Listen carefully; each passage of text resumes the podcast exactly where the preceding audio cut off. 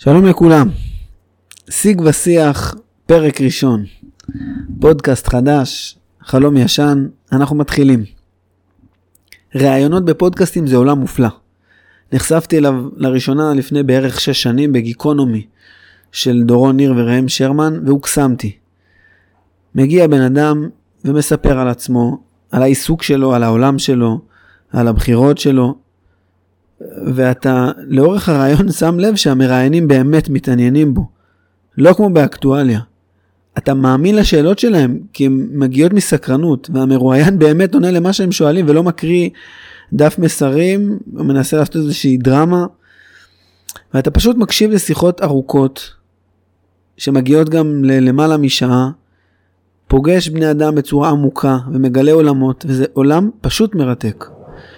והרבה מאוד זמן אני שואל את עצמי, איך זה שעדיין לא קם פודקאסט ראיונות תורני עם רבנים, ראשי ישיבות וכדומה?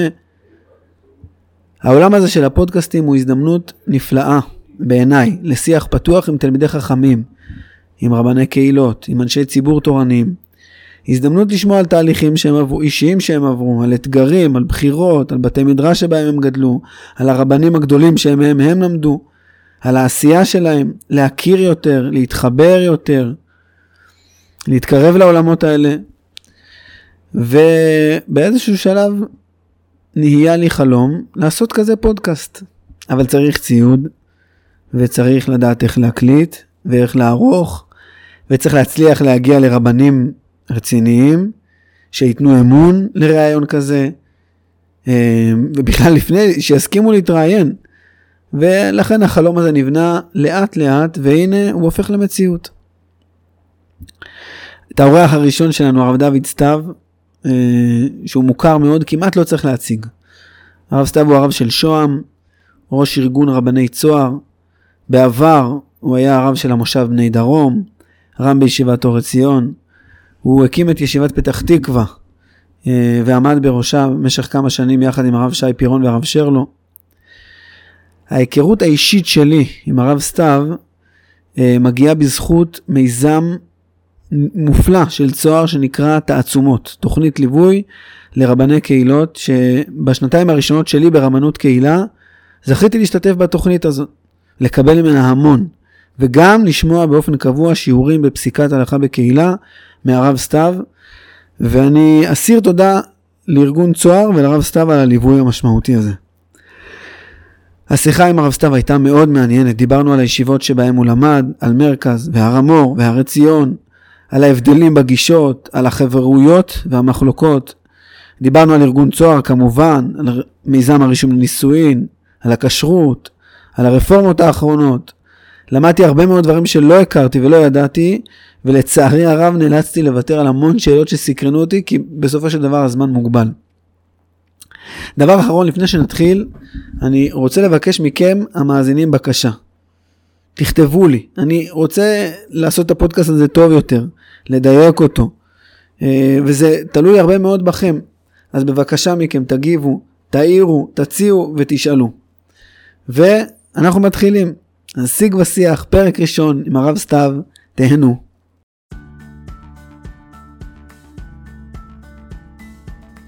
שלום הרב סתיו. שלום שלום. אה, קודם כל תודה על האירוח בלשכה שלך ותודה שהסכמת להקדיש את הזמן שלך לשיחה הזאת.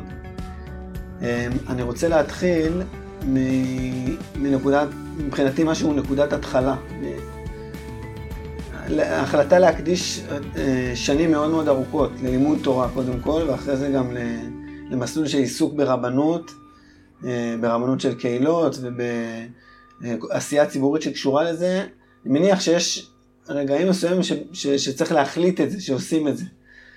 אה, ואני אומר, גם השקיעה בתורה והשנים המאוד ארוכות של, של לימוד תורה, וגם אחרי זה אה, להחליט לעסוק בזה, לא יודע אם כל החיים, אבל לפחות, אה, לפחות עד היום. מה גרם לך להחליט את זה ובאיזה רגע זה, זה קרה? כן. האמת היא שאני זוכר את... הלכתי לשנה ישיבה בישיבת מרכז הרב אחרי שסיימתי את לימודיי בישיבת נתיב מאיר.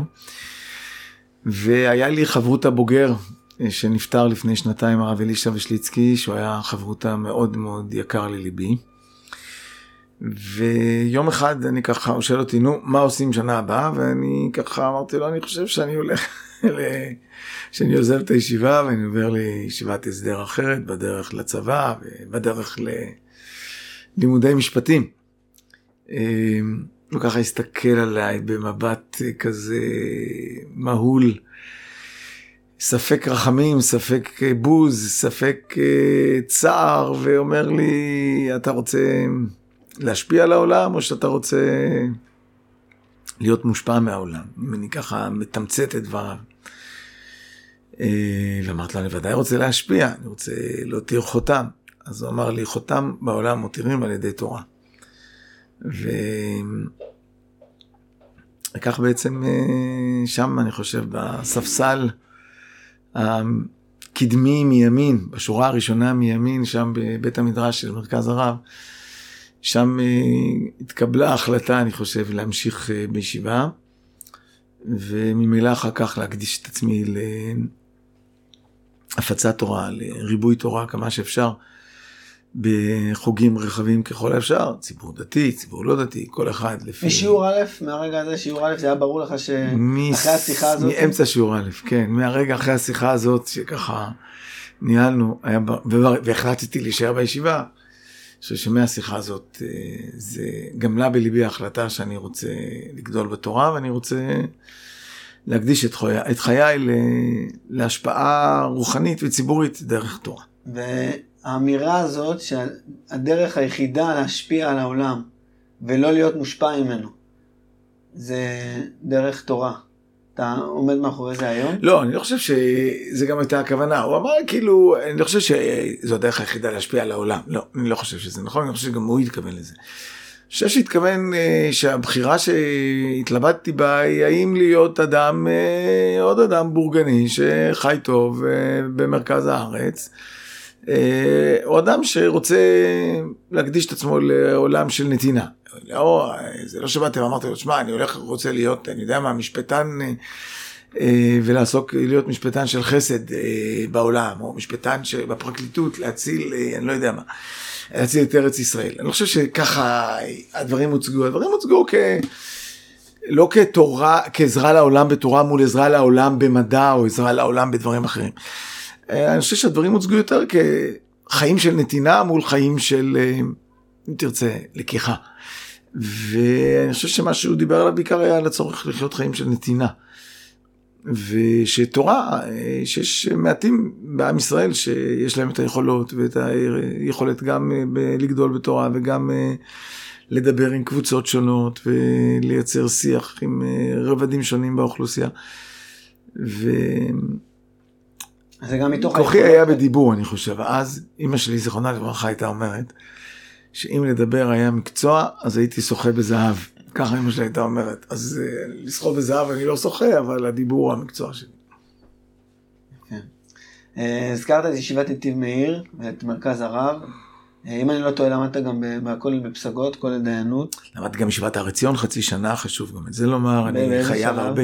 בשיעור ב' עזבתי את הישיבה לחצי שנה.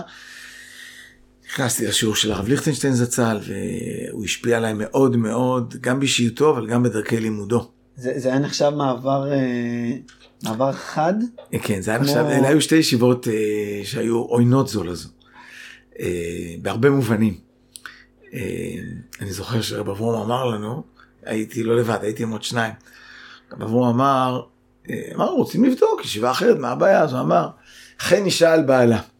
מה אומרת, חן אישה על בעלה, אדם לא, אה, אחרי שאדם מתחתן, הוא לא הולך לבדוק עוד אישה, לראות אולי אם אולי מוצאת חן בעיניו יותר, או שיש לכם או שאין לכם. אז אם אדם, זה כמו, אז הוא אמר, חן אישה על בעלה, חן ישיבה על לומדיה, אדם צריך להרגיש שבמקום שבו הוא לומד זה כמו אשתו. ואני מאוד מבין אותו. אה, עובדה שאחרי חצי שנה חזרנו. חזרתם כי, כי חן אישה על בעלה? כי... אה, לא, אם אה, חן ישאל ועלה, אם בגלל זה חזרנו, אבל חזרנו, כי חשבנו, כי חשבתי, כל אחד חזר מסיבותיו אבל חשבתי אה, שיש לי הרבה עוד מה ללמוד אה, במרכז הרב, והאמת היא שהיה לנו, במידה מסוימת יש איזשהו סיפור סביב זה, סביב זה דרשה שהרב ליכטנשטיין נתן בסעודה שלישית, שאמרתי לעצמי, אני חושב שעכשיו אני מבין למה אני, מה הפער ביני לבין הרב ליכטנשטיין. וזה, הדרשה הזאת גרמה לך והדרשה, אני לחזור? חושב שאחת הייתה, מה- אחת- מה- מה הוא אמר? מה היה בדרשה הזאת? כן. מה היה בדרשה הזאת? הדרשה הזאת הייתה דרשה על, אה, אני חושב שזה היה דרשה בפרשת אה, ויגש או ויחי. הסיפור הוא הסיפור של יעקב אבינו שיורד למצרים ואז הוא פוגש את יוסף. כתוב שיוסף השתחווה ליעקב ויעקב לא השתחווה ליוסף. הגמרא אומרת כי הוא היה עסוק בקריאת שמע. רב ליכטנשטיין שאל אה, מה המשמעות של זה שברגע הדרמטי הזה שיעקב פוגש את בנו, הוא עסוק בקריאת שמע. אה, למה... אה, למה בדיוק אז הוא קרא קריאת שמע? ואז אה, רב ליכטנשטיין אמר שאדם צריך להרגיש שאהבת השם וקבלת עול מלכות שמיים שלו, היא גוברת על כל רגש אחר, כולל אה, אהבת הבן. והוא סיפר סיפור ש... על אחד מ... על הסבא של הרב סולובייצ'יק נדמה לי, שמי שהרב סולובייצ'יק? גם... לא רב חיים, הסבא מהצד השני. אה, הרב סולובייצ'יק אה, מביא את הסיפור הזה באחד מהספרים, אה, לא זוכר באיזה מהם, אולי באיש ההלכה, לא בטוח. אה, שאותו רב אה, גדול, בתו אה, עמדה להסתלק מן העולם. הייתה חולה מאוד. ובאו הרופאים וקראו ל... ל... לאבא שיבוא להיפרד מביתו. והוא שאל אותם, "אתם- בטוחים שהיא עוד חיה? ואמרו לו כן. אז אה, הוא רץ מהר להניח תפילין, כי הוא אמר, אם היא תמות, אז אה, אני אהיה אונן, ואני... תכלס, כאילו, אם אני הבנתי את הסיפור נכון, הוא לא, הוא לא נפרד מביתו לפני מותה, אבל הוא... אה, הספיק להניח תפילין. אבל הוא הספיק לא להניח תפילין. וזה היה כאילו דגם. כאילו יישום של הקריאת שמע של יעקב, אה, כשהוא רואה את יוסף. וכל צורת החשיבה הזאת, שכאילו אה, אומרת, אה, כל הרגשות האנושיים שלך, כלפי הבת שלך וכלפי הבן שלך, אדם צריך למחוק אותם כלפי הקדוש ברוך הוא, אה, כלפי מצוות תפילין או מצוות קריאת שמע, אה, היה לי מאוד קשה. זה לא היה בית המדרש שבו אני גדלתי. לא, ולא, גם מרכז לא, לא הייתה כזאת, זה לא היה... לא, לפחות התורות שאני למדתי ברב קוק, על ה... שאהבת השם היא, היא פיתוח, היא העצמה של אהבת הילד. היא לא, אה, היא, לא. היא לא מועמדת אחת מול השנייה, אלא אה, היא משהו ש... השאלה הגדולה היא האם כשרבי עקיבא קרא קריאת שמע, כשייסרו את בשרו במסרקות של ברזל, אה, זה היה תוצאה טבעית של מה שהוא עשה, או שזה היה איזה אקט לעומתי. והנפקא מינה בין שתי הגישות, אגב זה כנראה ההבדל בין הבבלי והירושלמי, איך שמציגים את הסיפור של רבי עקיבא. אותו זמן היה זמן קריאת שמע, זה היה משהו טבעי שהוא עשה, או שקריאת שמע היא, זה משהו הצהרתי. אז בעיניי הפוך, לאור הסיפור שהרב סיפר עכשיו, זה היה זמן קריאת שמע, זאת אומרת, אה, הוא, הוא רצ- רצה מהר להספיק לעשות את זה, הוא לא, פחות היה, במודע, פחות שם לב לאיפה הוא נמצא עכשיו ומה הולך לקרות לו. לא, זה ברגע. בדיוק השאלה, השאלה אם ההלכה גם אומרת לך, יש לך אפשרות להיפרד מהבן ויש לך אפשרות לקרוא קריאת שמע. נניח, אפשרות להיפרד מהבן ואפשרות אה, אה, להניח תפילין. האם ההלכה אומרת שתניח תפילין ולא תיפרד מהבן? האם זה מה שההלכה אומרת? שאלה מרתקת, אני בכלל לא בטוח שזה מה שההלכה אומרת. האם ההלכה אומרת שבגלל. האם להיפרד מהבן זה לא מצווה? בהנחה שאפשר להיפרד ממנו, כן? האם להיפרד מהבן זה לא מצווה? אה, אגב, אני מכיר את זה שבהלכות קריאת שמע אני יודע שמותר להפסיק אה, מפני הכבוד, מותר להפסיק מפני היראה, יש הלכות ש...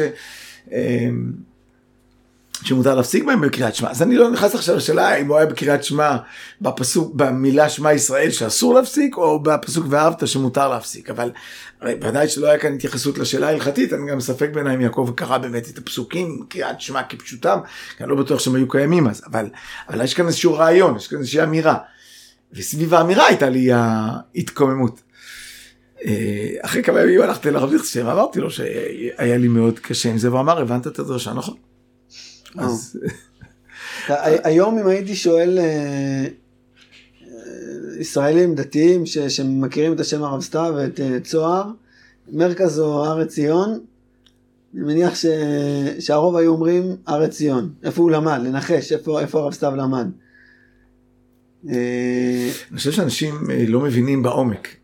מרכז הרב של זמני, הייתה, היו בה יסודות הרבה הרבה יותר פתוחים מאשר בישיבת הר ציון, בתחומים מסוימים.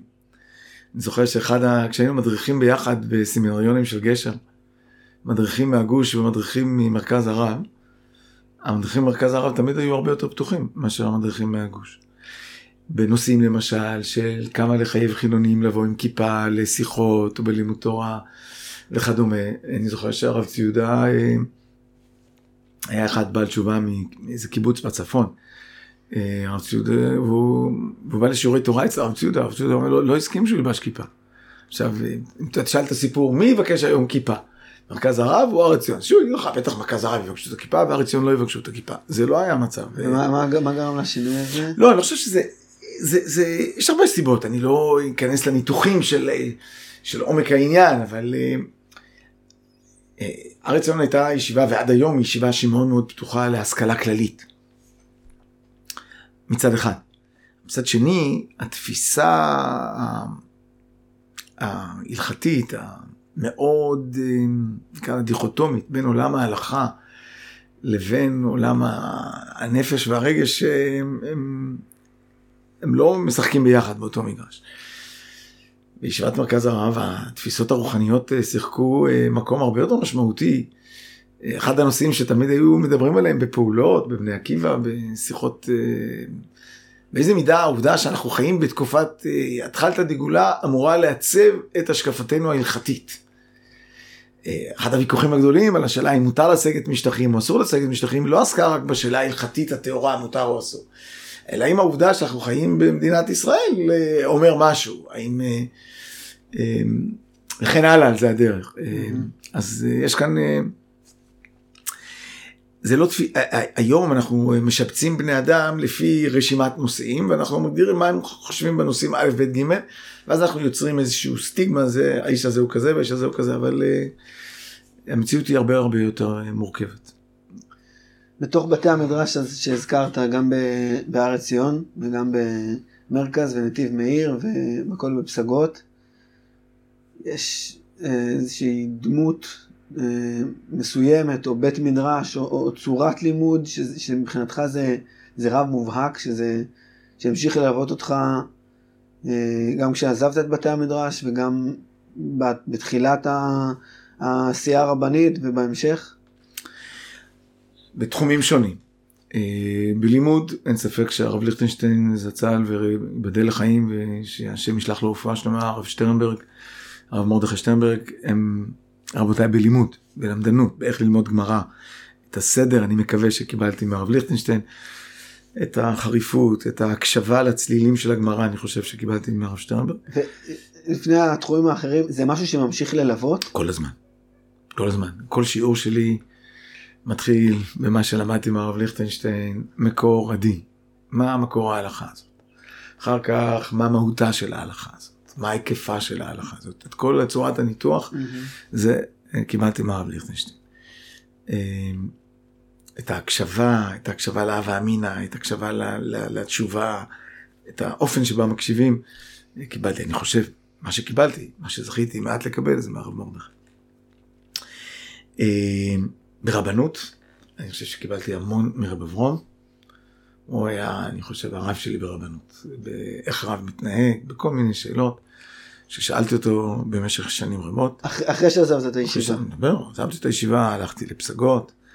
אה, אחרי פסגות אה, התחלתי להיות רם באור עציון ורב של המושב בני דרום. אה,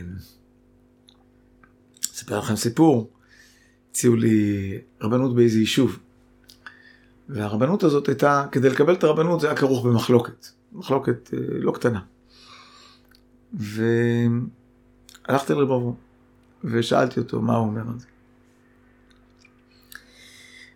אז הוא אמר לי, אני אספר לך סיפור. כדרכו רב אברום לא תמיד היה עונה תשובה ישירה, אבל היה מספר סיפור שהיית מבין מה התשובה. הוא סיפר מעשה בעיר אחת שהיה להם רב, אבל הרב הזדקן ונהיה סנילי. ובני העיר בעצה אחת עם המשפחה, אה, אמרו חבר'ה אנחנו צריכים רב ואין לנו רב, אז אמרו תמנו רב אחר. טוב אז מינו רב אחר. מינו רב אחר, לימים הרב האחר נפטר. החדש נפטר והסנילי עוד ממשיך לחיות. ואז יש המולה, המולה בעיר, המולה בבית, ו... אז הרב הסנילי הישן שואל את הילדים שלו, מה קורה כאן? מה... אז אומרים לו, הרב נפטר. אז הוא אומר להם, מה זאת אומרת הרב נפטר? אני הרב. מרוב צער, אז צריכים לספר לו שנבחר רב אחר. מרוב צער שנבחר רב אחר, והוא לא ידע מזה, אז גם הוא קיבל התקף לב ומת באותו יום. אז העיר קברה את שני הרבנים באותו יום. טוב, מה הסיפור? הוא אומר בברום, רבנות לא מתחילים במחלוקת.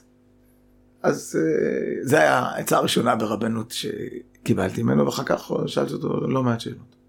בהלכה? בהש... ב... זה בר... ב... בהלכה ובעיקר בהנהגה רבנית. Mm-hmm. והרב השלישי, נקרא לזה בהשקפות עולם, בלימוד תורה רוחנית, זה הרב צוקרמן, אין ספק שהשפעתו עליי הייתה עצומה. הרב יהושע ציקרמן, אה, זכרונו לברכה, שנפטר השנה. אה, הרבה מאוד, למד, הרבה מאוד תורה למדתי ממנו, הייתי מלווה אותו הרבה בפינוי של אה, חצי האי סיני וחבל ימית, הייתי איתו ביחד באוטו כמה ימים, ממש הייתי השמש כמעט משמש שלו. אני לא אגיד שבסוף ימיו ראינו דברים באותה צורה, לא, ראינו דברים אחרת, אבל אבל היינו, אה, כשלמדתי בישיבה הייתי מאוד מקושר אליו והייתי, אה, והוא השפיע עליהם. אני רוצה לנסות למצוא בציר הזה של, אה, של הגדילה בבתי מדרש והיציאה ו- וצוהר ואיפה ש, שאתה נמצא היום ואיפה שאתה נתפס. למרות ש- שאמרת הסטיגמות הן לא תמיד מבטאות את הנקודה האמיתית, אבל אתה, אתה בעצמך אומר ש, שיש התרחקות מסוימת התרחקות שגם אה, לא רק אה, ש, שפחות, אה, אני מניח, לא רק שפחות התקשרת להתייעץ, אלא גם ברור שאתה נמצא ב, בעמדות אחרות. ו... לא, אני לא חושב. אני לא חושב שאני נמצא בעמדות אחרות. אז, אני... אז למה אמרת שבס... ש... לא, אני לא חושב שאני, אני לא חושב שאנחנו רואים אותו דבר, אבל אני לא חושב שאני נמצא בעמדות אחרות. אז המחלוקת במציאות? לא, לא, אני חושב, אני לא, כל אחד יגיד ההוא התרחק. אני לא רוצה להגיד ההוא התרחק, אבל קרוב לוודאי. שהמציאות משתנה, וכשמציאויות משתנות ואתגרים אה, רובצים חדשות לפתחים, איך מממשים את אותם ערכים במציאויות משתנות, מתחלפות, אז אה, זה ודאי אה, דבר שאחד יגיד הוא היה אומר כך, שאני אגיד הוא היה אומר אחרת. אני אתן לך דוגמה פשוטה. ברור שהאופן שבו נניח הרב ציודה ראה את אה, חשיבות ההתגייסות למפעל ההתיישבות ביהודה ושומרון, לאופן שבו ראה את זה הרב טארו, היו אופנים שונים. ומכל מי שלמד בישיבה ידע את ההבדלים ביניהם.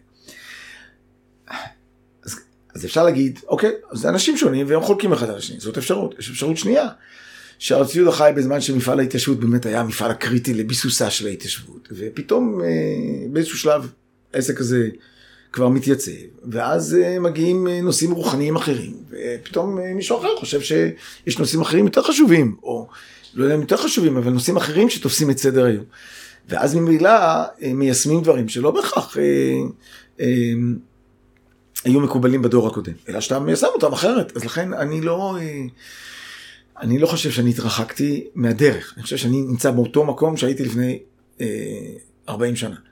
אה, לא זזתי מילימטר. אבל אני בטוח שגם הצד השני חושב שהוא לא זז מילימטר. אבל המציאות זזה. עכשיו המציאות זזה, כל אחד מתרגם אותה אחרת. מתי זה קרה? מתי זה קרה? מתי... אה, תראה, אני יכול לתת הרבה נקודות ציון, אבל...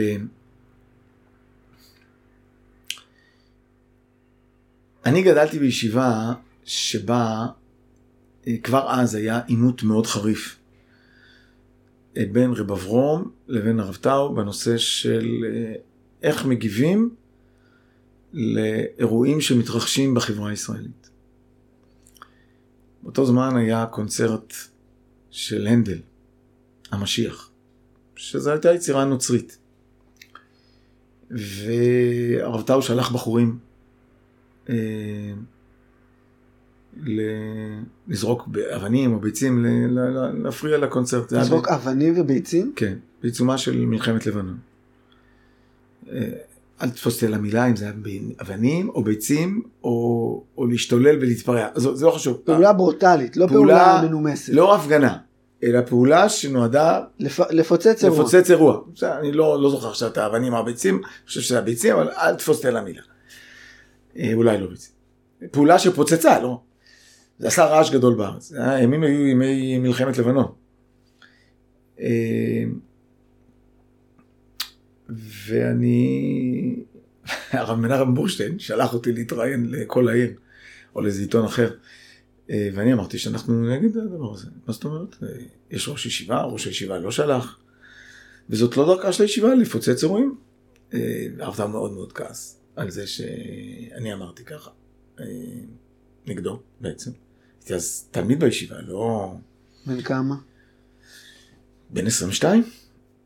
הוא לא היה אז, אה, הוא היה דמות, לא היה רב רשמי, הוא לא היה דמות משמעותית מאוד. הוא היה נותן שיעורים, אבל... אה, ורב אברום אבל גיבה אותי לגמרי, רב אברום אמר צודק מאה אחוז. אה, אז אפשר לומר ששם אפשר לראות ניצנים של המחלוקות, אבל שוב, אז אני, אני אמרתי כבר אז את עמדותיי, ואני חושב שהם שיקפו את מה ש... ראש הישיבה חשב. באותו אירוע הרב צוקרמן, איפה הוא היה? באיזה... הוא היה איתי. הוא אמר לי. אמר לי, אמרתי לרב טאו, למה הרחקת את דוד? הוא אמר לי. מה, הוא הרחיק אותך מאז לא... אה, לא יכלתי להיכנס יותר לשיעורים. שלא. בסדר, זה לא היה... אז הרב צוקרמן, שאתה אומר שהוא מבחינתך היה דמות שהטביע בך חותם ושבנתה לך השקפת עולם ואמונה. גם בנושא הזה הוא חשב כמוני. לא, אני, כן, אבל אז, אז, אז זאת לא הנקודה שבה המציאות השתנתה ביניכם. בינך לבין, לבין הרב צוקרמן. אה, לא, אני מניח שזה קרה אחר כך, אבל שוב, אני לא... קח נושא כללי. המציאויות משתנות, יש המון אירועים שמשתנים. בנושא הספציפי הזה נוצר מתח ביני לבין הרב טאו, לא נוצר מתח ביני לבין הרב יהושע. אגב, לא רק אני חשבתי, גם רבנים אחרים שהם היום נקרא לזה הר המור. חשבו שאני צודק ולא אהבת. אז, אז בגלל זה הדוגמה הזאת היא... לא, אני רק מביא לך שכבר היו פערים mm-hmm. בינינו כבר אז, זה לא הפער הראשון שנוצר בינינו. אה, באופן טבעי, אחר כך בני אדם תופסים צדדים בכל מיני נושאים. כמובן כשהייתה המחלוקת הגדולה בין הר המור למרכז הרב, אז ברור שאני תפסתי צד עם רב אברום ולא עם הר המור. Mm-hmm. אז כבר אתה יכול להגיד, שוב, מה. מה, מה המציאות? המציאות היא א' או המציאות היא ב'. אה, מי, מי סטה מדרכה של הישיבה? מי שהלך להר המור או מי שנשאר במרכז? אז אה, אה, כשהקמנו את צוהר, צריך להבין, צוהר זכה לתמיכה מדהימה אה, של רב אברום, של רבנים אחרים. אה, אה, רבני הר המור, אז לא קראו להם הר המור, רבני הר המור התנגדו לזה. לא בגלל שום דבר שקשור לממלכתיות ולא לכבוד הרבנות הראשית ולא, הם פשוט אמרו, אתם מורידים את, ה, מורידים את התורה לעם, במקום להעלות את העם אל התורה. מה, מה הייתה הפעילות הראשונה של צוהר? חתונות. היה... חתונות, לחתן זוגות חילוניים. למה זה להוריד את התורה לעם? זה להוריד את התורה לעם, כי מה גורם לכך שהחתונה שלנו, שזוג חילוני רוצה לבוא אלינו? אחד, כי אנחנו יודעים לדבר בשפתו. אז מה זה לדבר בשפתו? כנראה אנחנו קצת יותר עממיים, קצת יותר סחבקים, קצת יותר... אה, נחמדים. נחמדים, כן, זה להוריד את התורה. הנחמדות הזאת, ובעצם האדיבות הזאת, שם יש כבר... אני, רוצה, אני לא רוצה להגחיך, אתה יודע, אחד הדברים שאני לומד מחבריי, זה לא להגחיך את העמדה של השני. לא הפוך, אני, אני, אני לא רוצה, רוצה להבין אותה. אה, אז אני לא רוצה להפוך אותה לעמדה נלעגת. לא, כשאתה אומר להיות נחמד, אז זה כאילו אה, לא להנמיך. אני לא יודע, אבל אה, הם, אני אומר, מצטט מה שהרב שטרנברג אמר, זה לא משהו שאני מעריך. הוא אמר, אתם מורידים את התורה לעם. אז הוא אמר לה, אתה רוצה שהרבנים יחתנו זוגות? אתה רוצה שזוגות חילוניים יחתנו? איך אתה רוצה שהם יבואו להתחתן אם, אם, אם לא נ, נשדל אותם לבוא להתחתן? לא קיבלנו בדיוק תשובה ברורה, אבל אז אם אתה רוצה לדעת אה, נקודות בדרך, אז מה שאנחנו חשבנו כ... כדבר הכי חשוב, כמשקף הכי, בצורה הכי עמוקה את רוחה של הישיבה, אה, ביניהם היה הורדת התורה לעם, וזה מתכתב עם מה שהם סברו על המכון של אה, להכשרת מורים ורבנים, ומה שהם חושבים על אה, לימוד תורה בהר עציון וכן הלאה וכן הלאה. ומה, אם עכשיו נתחיל קצת על ענייני צוהר, מה גרם לך להבין שזה איזשהו משהו אקוטי שעכשיו צריך להתעסק בו ברישום לנישואין של, של זוגות? תראה, אני רוצה להתחיל קצת לפני כן, כי האירוע הראשון שבו הבנתי שיש לנו בעיה קשה מאוד, בתפיסת המציאות, ושכנראה גם בה יש מחלוקת בתוך הישיבה, היה ב-1982, מלחמת לבנון, ואחרי מלחמת לבנון אה, רצח אמיל גרינסווייג. אה, הרב רפי ואני היינו אז בחורים צעירים, הלכנו לנחם אה, אבלים במשרד ראש הממשלה, או מול משרד ראש הממשלה, את האנשים של שלום עכשיו, שאמיל גרינסווייג היה מתוכם. בהפגנות שלהם? לא בהפגנה, הם ישבו כאילו עשו עצרת אבל כזאת. ישבו כאילו כמה ימים במקום שבו הייתה הפגנה, הם ישבו. למותר לציין שאז ציבור דתי-לאומי כולו היה חסיד של אריאל שרון, בגדול, כולו היה, כי אריאל שרון זה עוד לפני ההתנתקות. שהיה שר הביטחון. אריאל שרון שהיה שר הביטחון של מלחמת לבנון. אבל רצח זה רצח. קיצור, אני זוכר את רפי ואני, הרב רפי ואני חוזרים משם, ו... הרב פוירשטיין. פוירשטיין, כן, שאחר כך היה ממייסדי צוהר. פוגשים איזה, את אחד האברכים, אני לא אגיד את שמו, דמות משמעותית היום בציבוריות הדתית-לאומית. ואמרנו לו, תשמע, זה נורא ואיום, אה, הסיפור הזה של הרצח. אז הוא אמר לנו, זה נורא ואיום, נורא ואיום, כן, כן, ממש, לא, לא אמרנו לו רצח, אמרנו נורא ואיום, היו בטוחים שהוא מבין, מבין. הוא אומר, כן, נורא ואיום מה שהתקשורת עושה מזה. אמרנו לו, אבל מה, מה עם הרצח? מה זה, שטויות, איזה משיגנר. פתאום הבנתי שיש פער. אנחנו רואים את הרצח כדבר נורא ואיום, ויש מישהו שרואה ברצח דבר שולי, ולא מבין שיש כאן פוטנציאל למלחמת אחים. הגענו לרצח רבין, כאן אה, אנחנו כבר, אה, היינו כבר מבוגרים יותר, אני כבר לא למדתי בישיבה, אני כבר הייתי אה, רב במושב בני דרום. וכינסנו קבוצה של 50-70 רבנים, אגב, כמעט כולם בוגרי מרכז הרב. רק כדי להסביר כמה צוהר הוא המשך טבעי של מרכז הרב. חברי ההנהלה המייסדת של, של צוהר, אגב עד היום הזה, כמעט כולם בוגרי מרכז הרב. אחד היה הרב שרלו מהגוש, שגם הוא היה מרכזני כזה בדעות שלו. ואמרנו אנחנו צריכים לחפש איזה משהו. אז כינסנו, ישבנו יומיים בעין צורים, דיברנו, דיברנו, דיברנו, ולא לא יצאנו עם משהו. ואז אמרתי, זרקתי את הרעיון הזה של לחפש איזה נקודת חיכוך שמפריעה לציבור החילוני, ושאנחנו נעשה תשובה בעניין הזה. ואז מזה צמח הרעיון של אה, חיבור בין דתיים וחילונים דרך מיזם החתונות, ומשם כל השאר זה כבר התפתחות. אז בעצם מיזם החתונות זה פלטפורמה, אבל החזון זה חיבור אה, דתיים וחילונים. החיבור בין דתיים וחילונים, כאשר החילונים נחשפים, קראנו לצוהר צוהר חלון בין עולמות, לפתוח חלון שהעולם הדתי יכיר את העולם החילוני, שהעולם החילוני יכיר את העולם הדתי, אנחנו רצינו שתהיה חשיפה, שתהיה היכרות, שתהיה התחברות, כן, זה מה שרצינו. וכל המיזמים שהיום, אה, אם כולם... זה בר מצוות, אם זה ברור יהדות, אה, אם זה שבת בשביל ישראל, ואם זה מרכז לאתיקה, ואם זה כשרות, ואם זה אה, נישואין, ואם זה הדרכת קלון. זאת המטרה. זאת המטרה. וכל מיזמי החגים, ומיזמי הבר מצוות והבת מצווה, וכל מה שאתה לא רוצה, וברית מילה, כל מה שאתה לא רוצה, אנחנו רוצים, וליווי אבלים, הכל נועד למטרה אחת, שהחברה הישראלית תכיר יהדות אחרת, תכיר יהדות שאיתה היא תוכל להתחבר, שאיתה היא תוכל להזדהות, ושהרבנים יכירו אה, את העולם החילוני של לידה. עכשיו, אמרת שהיית אה, רב קהילה בבני דרום, והיום אתה רב של שוהם. מה מה המערכת יחסים בין תפקיד שהוא מקומי, שהוא קהילתי, שהוא היכרות אישית, שהוא אה, לבין אה, פעילות ציבורית אה, ודוברות ומיזמים כאלה? תראה, אני חושב שקודם כל אה, אני משתדל מאוד אה, להקפיד אה, לא לבטל שיעורים ולא לבטל פגישות ולא לבטל שיחות עם אנשים שמבקשים וגם ליזום. אני חושב שמי שסובל בעיקר מהעיסוקים הרבים שלי זה המשפחה שלי. אני באמת באיזשהו לקחתי את השיחה הזאת עם הרב אלישע עד לאקסטרים ובאמת להקדיש את כל זמני כמעט לכלל ישראל. אז כמובן זה המון שיעורים בתוך הקהילה, בשוהם אתה לא יכול להכיר את כולם, כי, כי גם אם תלך אה, כל יום ותבקר שתי משפחות, אחרי 180 שנה אולי תכיר חצי.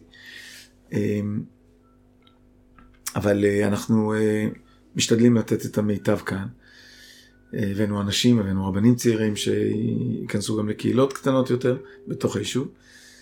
ומצד שני גם הפכתי לאיזשהו סוג של פנים של היישוב כלפי חוץ, כי את המודלים שאנחנו מפעילים כאן ביישוב, אני חושב שצוהר מנסה ליישם אה, בארץ.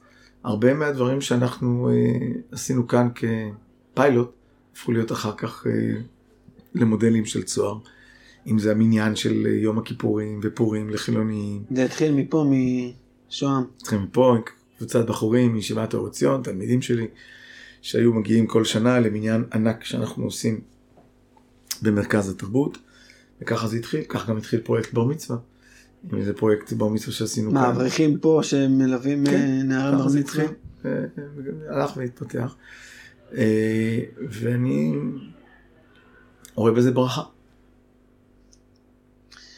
זה באמת ברכה גדולה ממש. באיזשהו שלב, מיזם נישואין, אני לא, לא יודע מתי זה קרה, אבל הוא מתחיל להיות חיכוך עם הרבנות הראשית לישראל. אה, לדעת, אני אגיד את העובדות מאיך שאני יודע אותן מאוד מבחוץ, אתה בטוח יודע את הפרטים הרבה יותר טוב ממני, אבל אה, בעצם לפי החוק, מה שהיה נכון לפני, עד שהוא שונה, אה, כל זוג היה צריך להירשם לנישואין או במועצה המקומית של הבעל או במועצה המקומית של האישה. וגם יש רשימה מסוימת של רבנים שהם רשאים לערוך חופות לפי נהלים מסוימים של הרבנות הראשית לישראל. ובאיזשהו שלב, אני מניח שזה לא מההתחלה, אה, צוהר תופסת עמדה בעניין הזה, והיא לא לגמרי לפי הרבנות, והיא מאתגרת אותה. שהשיא של זה מגיע, שצוהר אה, ממש עוברת על התקנות ומעבירה אה, פועלת, לא מעבירה, כן, אתם לא חברי כנסת, אבל גורמת לזה שיעבור חוק שפותח את הרישום לנישואין. טוב, אז זה סיפור קצת, אה, קצת יותר מורכב, ערבבת כאן דברים נכונים ולא נכונים. בתחילת הדרך, אה, צוהר אה, רק השתמשה ברבנים, וזה לא רק שהרבנות הראשית לא הייתה נגד, אלא שני הרבנים הראשיים השתתפו באירועים של צוהר. הרב לאו, ייבדל לחיים, האבא היה משתתף בהרצאות ובכנסים של צוהר, אה, איך לדבר עם חופות, איך לדבר עם זוגות וכדומה. וכך גם הרב בקשי דורון, אה, זכר צדיק לברכה. אה, הם השתתפו בכנסים, עודדו אותנו. פעם אחת הרב בקשי דורון אמר, אני אבל בעד נישואים אזרחיים, אז יש לי בעיה, אני מפחד שאתם תצליחו יותר מדי. ו... וכן הלאה. בקיצור, הרבנים הראשיים דאז היו מאוד מאוד בעד מה שצוהר עושה, הם ראו בזה ברכה גדולה. דקה, היו כמה חברים, מחברי מועצת הרבנות שראו בזה פגיעה בפרנסה של חלק מהרבנים וניסו להצר את צעדינו. אז אגב, באותם ימים צוהר בכלל לא רשמה לנישואים, צוהר רק סיפקה רבנים. בחינם, בהתנדבות. בהתנדבות. היא רק סיפקה רבנים. ואז באיזשהו שלב, אה, זה כבר היה בתקופת הרב מצגר, אה, הרב מצגר אה, קובע תקנות, מי הרב שיכול לערוך חופה. ובאופן מופלא, אגב הרב מצגר הודה בריאיון לעיתון שהוא עשה את זה כדי ש... לעצר את הצעדים, כדי לעצר את הצעדים של רבני צוהר, כדי שרבנ... שפרנסת הרבנים לא תיפגע. הוא אמר, הוא הזכיר את המילה פרנסה. ואז הוא קבע קריטריונים מוזרים. למשל, אה, אדמו"ר מוכר לחסידיו יכול לערוך חופה. ראש ישיבה לתלמידיו יכול לערוך חופה, אפילו אם הם לא מוסמכים לרבנות. אבל רב קהילה שלא מקבל משכורת על היותו רב קהילה לא יכול לערוך חופה. קיצור, רשימת קריטריונים הזויה. אמרנו לו, הרב מצגר, אם אנחנו נעתור לבג"ץ נגדך, בג"ץ יזרוק אותך מכל המדרגות. הלכנו, אני זוכר את זה כמו היום, אה, חבריי ואני הלכנו לרב יצחק כהן שהיה שר הדתות מש"ס ואמרנו לו, הרב יצחק, זה לא, אלה קריטריונים לא הגיוניים. הלכנו עם זה לרב עמר, אמרתם צודקים, זה לא אני. אה, ויצחק כהן אמר, אני מבקש, מתחנן, אל תלכו לבג"ץ, כי אני יודע שבג"ץ יהרוס את הרבנות לגמרי. לא הלכנו לבג"ץ, אבל הם לא תיקנו את התקנות. הם לא שינו את הקריטריונים ההזויים, הנוראיים הללו. אז למה לא, לא, לא הלכתם לבג"ץ? כי אנחנו לא עותרים לבג"ץ נגד הרבנות הראשית. כי כבוד הרבנות חשוב לנו. אבל לא ידענו מה לעשות, לאט לאט פתאום אנחנו רואים שפחות ופחות רבנים פונים אלינו, כי, ה... כי הם לא, כי כשבא זוג חילוני לרבנות בתל אביב או לרבנות בראשון, והוא מבקש רב שלנו, אומרים לו, הוא לא בקריטריונים. ואז בא אלינו מישהו ואמר, תשמעו, בבני ברק אף אחד לא הולך לרבנות, כולם נרשמים בשארית ישראל, נרשמים במקומות אחרים, בבלז, אז תרשמו בצוהר, שירשמו בצוהר, וצוהר תיתן לשוהם. ועשינו את זה. התחלנו לרשום לנישואין את הזוגות, ואז הרב של שוהם רשאי לתת למי שרוצה, כי גם כשהרבנות הראשית אמרה שיש קריטריונים, אבל תמיד היא אפשרה לרב, אם הוא דווקא רוצה, יש לו איזה מישהו שהוא רוצה שהוא יערוך את החופה, הוא יכול לעשות את זה. חד פעמי וזה, אבל הוא יכול לעשות. אבל אז כמו שאמרת, זה היה בניגוד לתקנות, לא בניגוד לחוק, בניגוד לתקנות, שהיום מקובל שזוג יכול להירשם או בעיר שבה החתן גר, או בעיר שבה הכלה גרה, או בעיר שבה מתרחש האירוע. ופתאום שוהם הפכה להיות לעיר... אה, עיר ואם בישראל. בישראל. ואז אני מקבל מכתב משר הדתות כבר, זה השר מרגי, גם הוא מש"ס, שאומר, אה, חברים, אנחנו לוקחים ממך את היכולת לרשום לנישואין. מהעיר שוהם ומהרב של שוהם. כי פתאום ראינו שיש לך 700 תעודות, 700, 800 תעודות, ורובם לא תושבי שוהם. ואז יצאנו, אה, זה היה אה, כמה חודשים אחרי המחאה החברתית. יצאנו למסיבת עיתונאים והודענו שאנחנו סוגרים את צוהר. כי שר הדתות לא נותן לנו לחתן יותר, לא נותן לנו לרשום יותר. ומה שקרה באותם 36 שעות יכול להעיד שר הדתות, לפחות לי הוא אמר שהוא קיבל למעלה מ-11,000 פניות במיילים, בטלפונים, בטקסטים, בפה ושם, תפתור את הבעיה הזאת, אי אפשר, אתה לא יכול ככה לסגור את צוהר. מאנשי ציבור? לא, מאנשים פשוטים, גם אנשי ציבור, כולל הרב עובדיה, כולל ביבי נתניהו. הרב עובדיה פנה לשר הדתות של ש"ס, שימנע את סגירת ארגון רבני צוהר בגלל ה... בגלל הרעש, כן, זה מה שמרגי סיפר לי אז, כן. אמר כל העולם ואשתו פנו אליו. זאת אומרת, הרב עובדיה יוסף, זכר צדיק לברכה, הכיר... אני לא חושב שהוא הכיר את המפעל עד הסוף, אבל הוא הבין שיש רעש. אני לא חושב שמישהו פעם עשה לו סקירה אה, מדויקת. פעם הרב עמר, כשהוא הגיע לאחד הכנסים של צוהר, אז הוא אמר, הרב עובדיה שלח אותי. כי באו אליו אנשים ואמרו לו, מה פתאום הרב עמר הולך? והוא אמר בכנס, כן, הרב עובדיה אמר, תלך, תלך, תקרב אותם אלינו. שר עובדיה זה מאוד תלוי מי דיבר איתו, מי דיבר איתו אחרון, מי דיבר איתו לפני, מי דיבר איתו אחרי, הרי אדם גדול בתורה, עושה כל היום בתורה, הוא צריך שאנשים יזינו אותו באינפורמציות, הוא לא קורא עיתונים. אז אני מניח שפעם אמרו לו בכור ופעם אמרו לו בכור. הרי גם כשהוא דיבר אה, את הדיבורים הקשים נגדי, הוא בעצמו אמר, אני לא מכיר אותו, אני לא יודע מי הוא, אף פעם לא ראיתי אותו. אבל, אה, למרות שהוא ראה אותי פעם אחת, אבל אה, בניחום אבלים. אבל, אה, אבל הכל זה ממה שהוא שומע ממי שמזין אותו, זה תלוי מי יזין אותו. לענייננו, תוך 36 שעות אני מקבל פנייה מנחמה דואק מעיתון ידיעות אחרונות שמרגי רוצה לפגוש אותי ולפתור את הבעיה. אתה הופתעת מזה? אני אשאל את זה אחרת, למרות שאני לא עיתונאי. המסיבת עיתונאים הזאת וההחלטה לסגור את צוהר הייתה מתוך צער ו... ו, ו לא, לא, לא, זה היה מהלך צעד, אה, קמפייני, צעד תקשורתי. תקשורתי, ואחר כך אה, תכננו, אני זוכר את זה כמו היום, הוא גם בא וראה את זה, נהיה לו שחור בעיניים, כשהראו לו היועצים שיש עכשיו, שאנחנו מתחילים קמפיין, ועמדנו להתחיל אותו יום אחרי. של שלטי ענק, שלטי חוצות בתל אביב ובירושלים של uh, uh, מרגי אה, מוביל להתבוללות, והוא שולח אתכם לקפריסין, דורך על כתובה.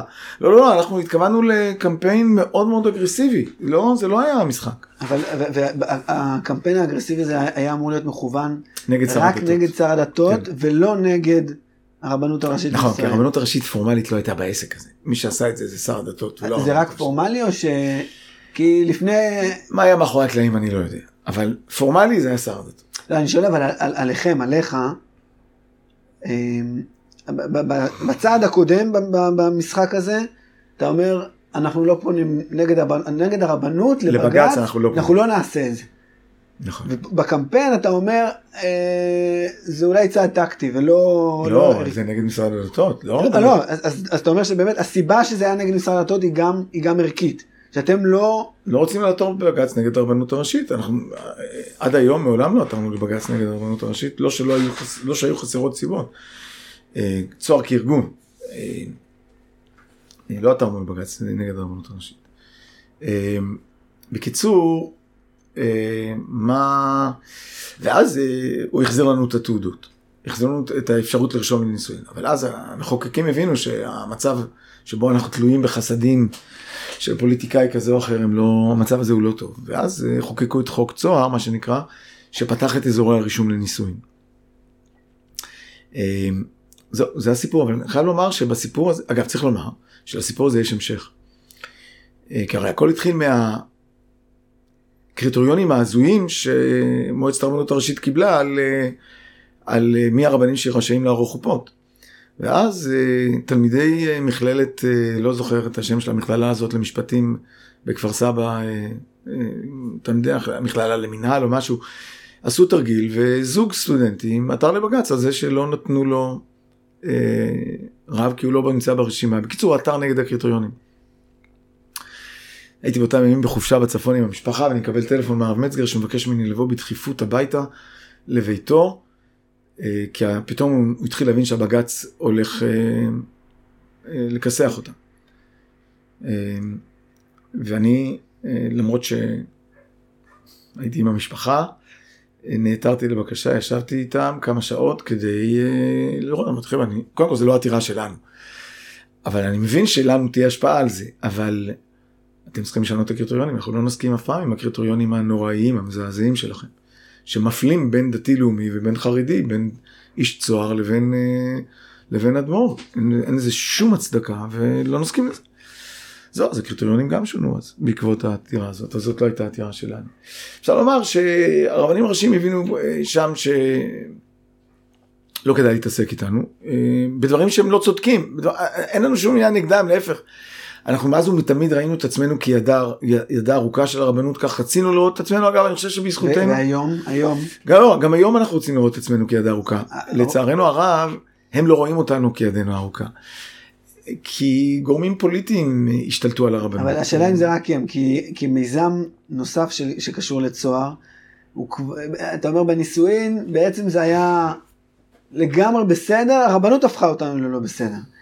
בכשרות זה, זה, זה סיפור אחר, ושוב, כאן אני, אני, אני המידע שאני מכיר זה מידע אה, שהוא חלקי ומרחוק, ואתה בטוח יודע את העובדות גם מצד צוהר וגם מצד החוקים בצורה טובה יותר, אבל מראש המיזם של הכשרות אה, הוא, הוא חתרני.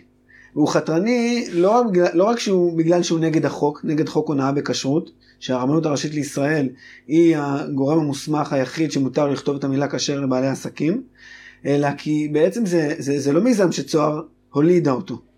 זה מיזם שהיה של תנועה מסוימת, לא זוכר איך קוראים להם, של הרב אה, לייבוביץ' אני חושב, שהם תנועה חתרנית שרושמת, שמקיימת אה, חופות אה, בלי רישום לנישואים ברבנות, נ- כפייה דתית וכל מיני דברים כאלה, הם עשו את הכשרות הזאת שהיא, שהיא לא, רק, לא רק נחמדה יותר, אלא היא גם לא לפי, ה, לא לפי החוק, והיא גם באיזשהו מובן, היא נגד הרבנות.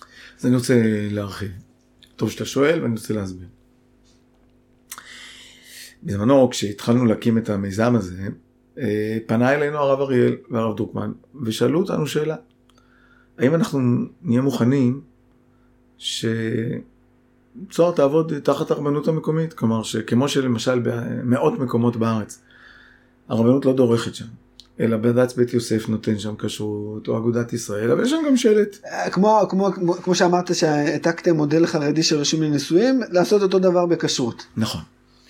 הוא שאל אותי אם נהיה מוכנים לזה. אמרתי, לא רק נהיה מוכנים, זה מה שאנחנו רוצים. זה האידיאל. זה, זה לפני שהתחילה כשרות זו? זה כש, ממש כשהתחילה. אמרנו, לזה אנחנו חותרים. Mm-hmm. אבל הרבנות הראשית לא רצתה את זה. ורבנים פחדו מזה. הרי מה קורה היום? צריך קודם כל לדעת את העובדות. נכון לרגע זה, ברוב המקומות, הרבנות הראשית, הרבנים של נותני הכשרות, לא סומכים על הכשרות שהם עצמם נותנים. זאת עובדה.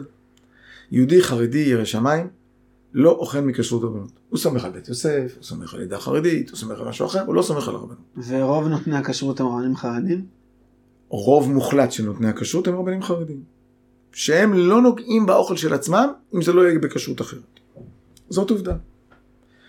אגיד יותר מזה, בחלק מהכשרויות של הרבנות, בעופות, מקבלים את הזבל שהוא ספק טרפה של השחיטות מהדרין שנעשה שם, של כשרויות אחרות, את הספק טרפה שלהם שולחים לרבנות.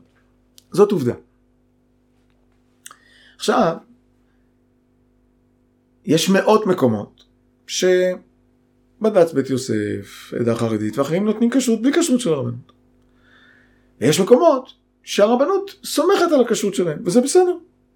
מה אמרנו? אמרנו, חברים, תנו לנו. למה אתם סומכים רק על חרדי? אתם לא סומכים, מה אנחנו נעשה? נפעל לפי ההנחיות שלכם. למה, הרי מה רצינו? רצינו לנתק את הקשר המושחת בין מעסיק ומועסק.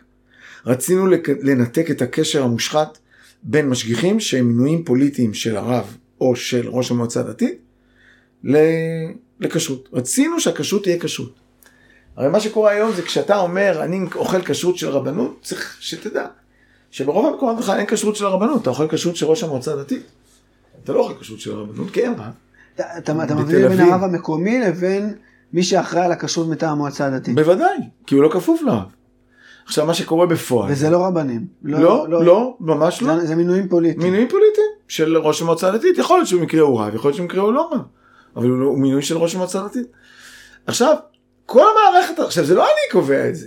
מבקר המדינה אומר זה, כל המערכת הזאת מסואבת. היא מסואבת מהיסוד, זה לא איזה באג. שפה יש איזושהי בעיה, שם יש איזושהי בעיה. היסוד, היסוד רקוב.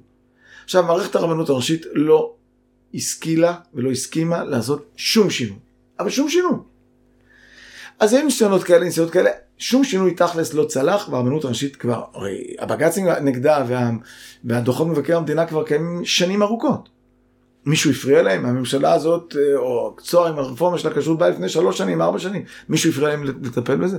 הרי דוחות המבקר נערמו והלכו עשרות שנים. מי לא נתן להם לטפל בזה? שיטפלו בזה. כשאתה רואה את החילול השם הנוראי שיש בכשרות, אתה רואה את הדימוי הנוראי שיש ל, לרבנות בנושא של הכשרות, אתה אומר, חייבים לעשות עם זה משהו. וגם היום אני אומר, אין יותר מאיתנו שנשמח להיות ידה הארוכה של הרבנות, אם מה שיעניין את הרבנות זה לתת כשרות ולא להתעסק עם פוליטיקה. ולא להתעסק עם מינויים וג'ובים. וכאשר אני אה, שומע אנשים שנותנים כשרויות במקומות רבים, בלי שהם ביקרו שם, בלי שהם יודעים מה קורה שם, והכל במינויים של הרבנות הראשית. ואחר כך יספרו לנו, זה לאכול מהכשרות של רבנות. אדרבה, תבדוק מי נותן כשרות היום ב... בראשון לציון, תבדוק מי נותן היום כשרות בבני ברק, מי נותן כשרות היום בהרצליה, מי נותן כשרות היום בכפר סבא, מי נותן כשרות היום בחיפה, מי נותן כשרות היום ב... כל המקומות האלה זה מועצות דתיות שזה לא... אין שם רב! בכל המקומות האלה אין רב מתפקד. אז זה כל מיני מינויים של אנשים שהיו בחוץ. שבאים אנשים וחותמים חתימות, אבל הם לא מתפקדים שם. אז אה, גם במקומות שיש רב, קח את ירושלים, יש שם את הרב עמר, היה הרב שטרן. אז תבדוק עם אלה שמבינים בכשרות שם, כמה, כמה משגיחים מינה הרב שטרן, כמה משגיחים מינה הרב עמר, ואיך מינה אותם, וכמה משגיחים מינה ראש המועצה הדתית. זאת אומרת, הכוח... ומי בעל הבית? גם כשיש רבנים, הכוח בכשרות הוא בעיקר של ראשי המועצה הדתית. לגמרי. לגמרי. אבל עכשיו, מעבר, מעבר לטיעונים ההגיוניים, למה זה יותר כשר ויותר טוב, יש פה איזשהו, איזשהו שינוי עמדות. אה, או לפחות אני, אני מניח קונפליקט, ש, שאתה מצד אחד אומר, אני אעשה הכל לשמור על כבודה של הרבנות, ופה אתה, אתה עובר על החוק. לא, רגע, רגע, רגע, רגע.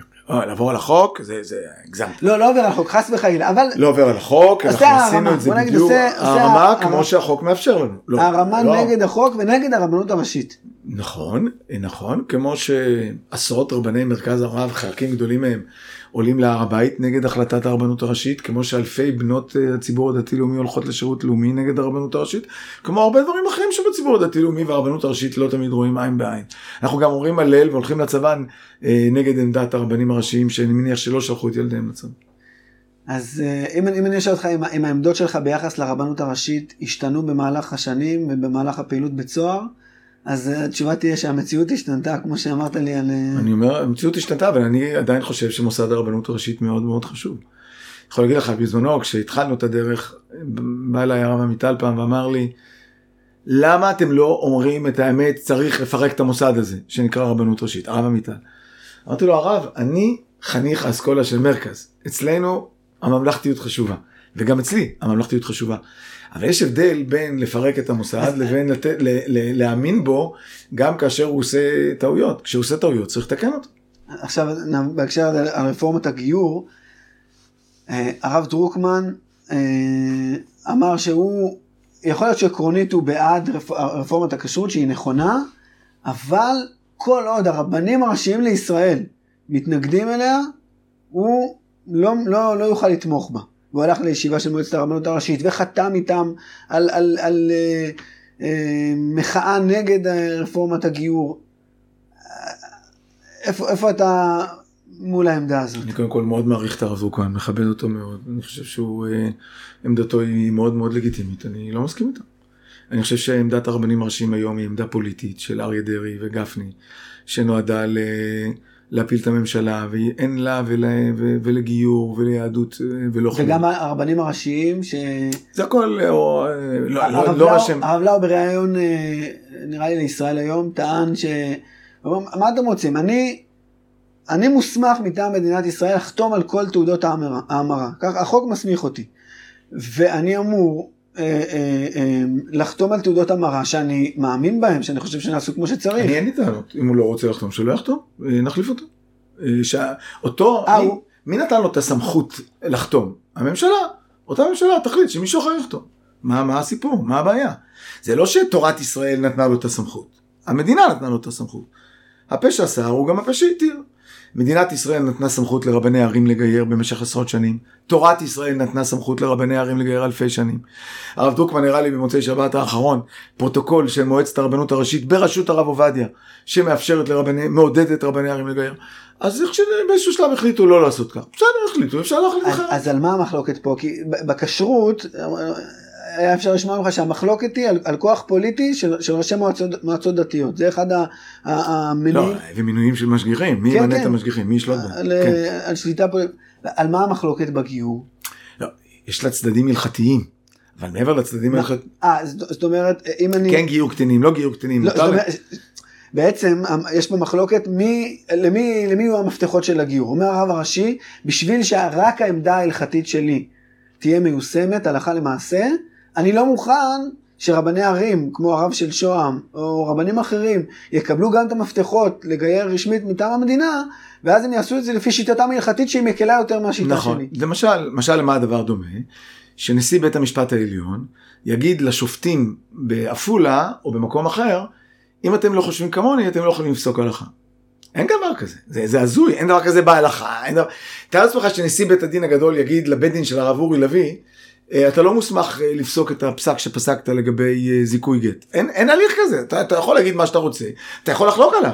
אם הזוג הזה היה מגיע אליך, היית פוסק אחרת, וזה בסדר גמור. אבל אתה לא יכול להגיד שבית הדין של הרב אורי לביא לא מוסמך לפסוק אחרת ממך. יש כלל בסיסי בכל מערכת המשפט שנקראת עצמאות שיפוטית. אז לא יכול להיות שזה קיים, יש עצמאות שיפוטית בבתי המשפט האזרחיים, יש עצמאות שיפוטית בהלכות גירושין, ואין עצמאות שיפוטית בהלכות גיור. למה? פתאום יש איש אחד שרוצה לנהל את כל המדינה ולהגיד אני מחליט רק על פי, על פי השקפתי. זה לא שמענו בשום מקום. עכשיו אני שוב אשאל גם משהו שכבר אה, כן. נשאל עוד שתי שאלות, בסדר? כן, בבקשה. אז שאלה אחת, שוב, יש פה, אה, אני יודע שהרב שיתף פעולה בעבר עם, עם הרב רבינוביץ', זכר צדיק לברכה, כן. אה, בהקשר הזה, ו, ויש את הצד, ה, נקרא לזה השמאלי יותר, שאומר, בואו פשוט נעזוב את הרבנות הראשית לישראל. לא נתעקש שהגיורים יהיו דרכה. נהיה כמו שהרב למד את השיטה של ניס- רישום לנישואים משארית ישראל, וכמו שהרב למד את השיטה של אה, כשרות מבד"ץ בית יוסף.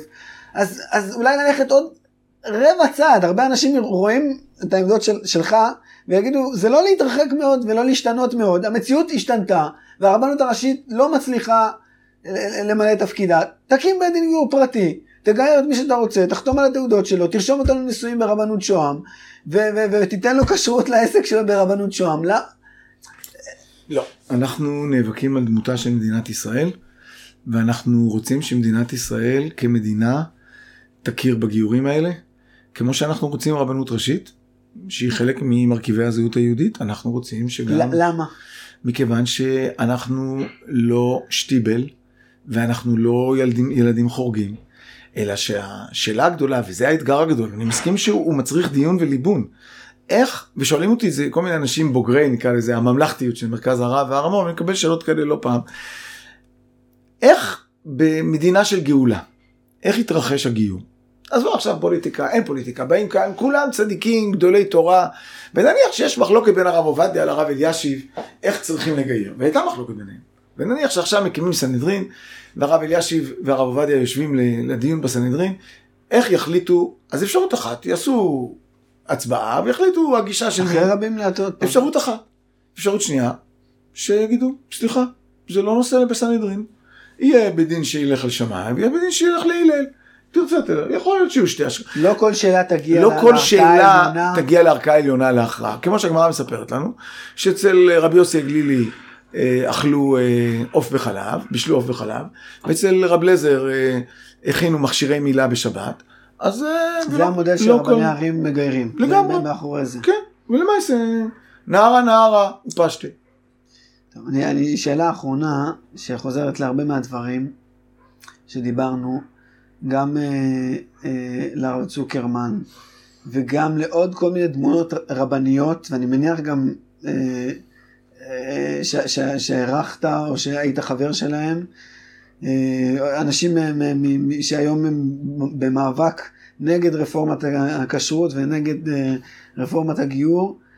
אה, יש בסיפור הזה של מציאות משתנה ועמדות נשארות של כל מיני אנשים ומתרחקות למרות שהן נשארות אותו דבר, יש, יש גם בסוף אה, משהו שזה זה מותיר חותם אישי, מאבק ציבורי ומנהיגות, זה, זה, דורש, זה דורש אור, אור עבה.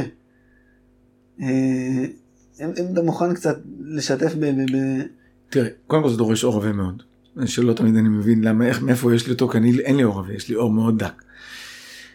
אני חשוב לי לומר כך, שעם הרבנים שאיתם גדלתי ביחד, במרכז הרב, בנתיב מאיר, גם בעלי דעות הפוכות משלי, אנחנו ביחסים טובים עד היום הזה. זאת אומרת, אה, אנחנו נפגשים, לפעמים קצת רבים, לפעמים קצת אה, מתווכחים, אבל... גם השמרנים כן, כן, כן, כן, הש- השמרנים הכי הכי, בקשר, בקשרים אישיים טובים. כן, אנחנו מבקרים בחתונות אחד של השני, שמחים אחד. אין מצב שילד שלי יגיע לקהילה של פלוני אה, ולא אה, יתחבקו ולא יבואו ויבקרו ויזמינו, ו... לא, אין, אין שאלה בכלל. אלה שאף פעם לא הייתי איתם בקשרים אישיים, אז uh, כמובן שהמקלדת שלהם יותר קלה על ההדק, ויכולתם ל- לתקוף ולבקר יותר חזקה, ו... ובוודאי שיש לי uh, היפגעות מהם. אבל בסדר, זה, זה המחיר. אני כל יום uh, אומר את התפילה ואני שואל את עצמי אם יהיה לי כוח ונפשי כעפר לכל תהיה, האם אני אצליח uh, לעמוד בתפילה הזאת. תודה רבה רבה על השיחה הזאת ועל הזמן ובהצלחה בכל העשייה המאוד מאוד משמעותית הזאת. תודה, תודה לך. שלום, שלום.